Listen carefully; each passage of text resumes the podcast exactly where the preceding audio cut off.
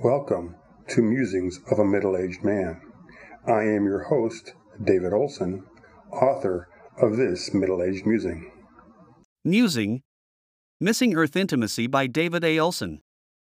I could hear birdsong, which sharpened an irrational feeling of allegiance, of fierce camaraderie with trees, the wild tortoises I had seen that afternoon, the vermilion flycatchers that had followed me.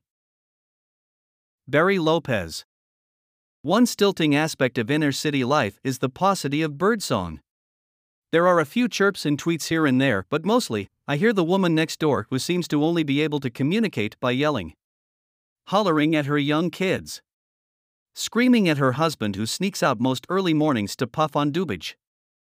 It is a cacophony that is as grating on the nerves as the rats that slink about after dark or during twilight searching out the crumbs and garbage discarded by unthinking, uncaring humanity numb to the beauty of Mother Earth and her myriad children. Not that I can blame the people for their carelessness. The earth they see is colored by cramped cities with a slew of houses erected side by side or on top of each other with a citizenry who mostly keep to themselves. Miles of concrete and asphalt is hardly a situation where an allegiance of place can take root and thrive. I sit outside every morning trying to quiet my soul agitated by the constant din, the never ending distractions of people milling about as they ready themselves for the work or school day.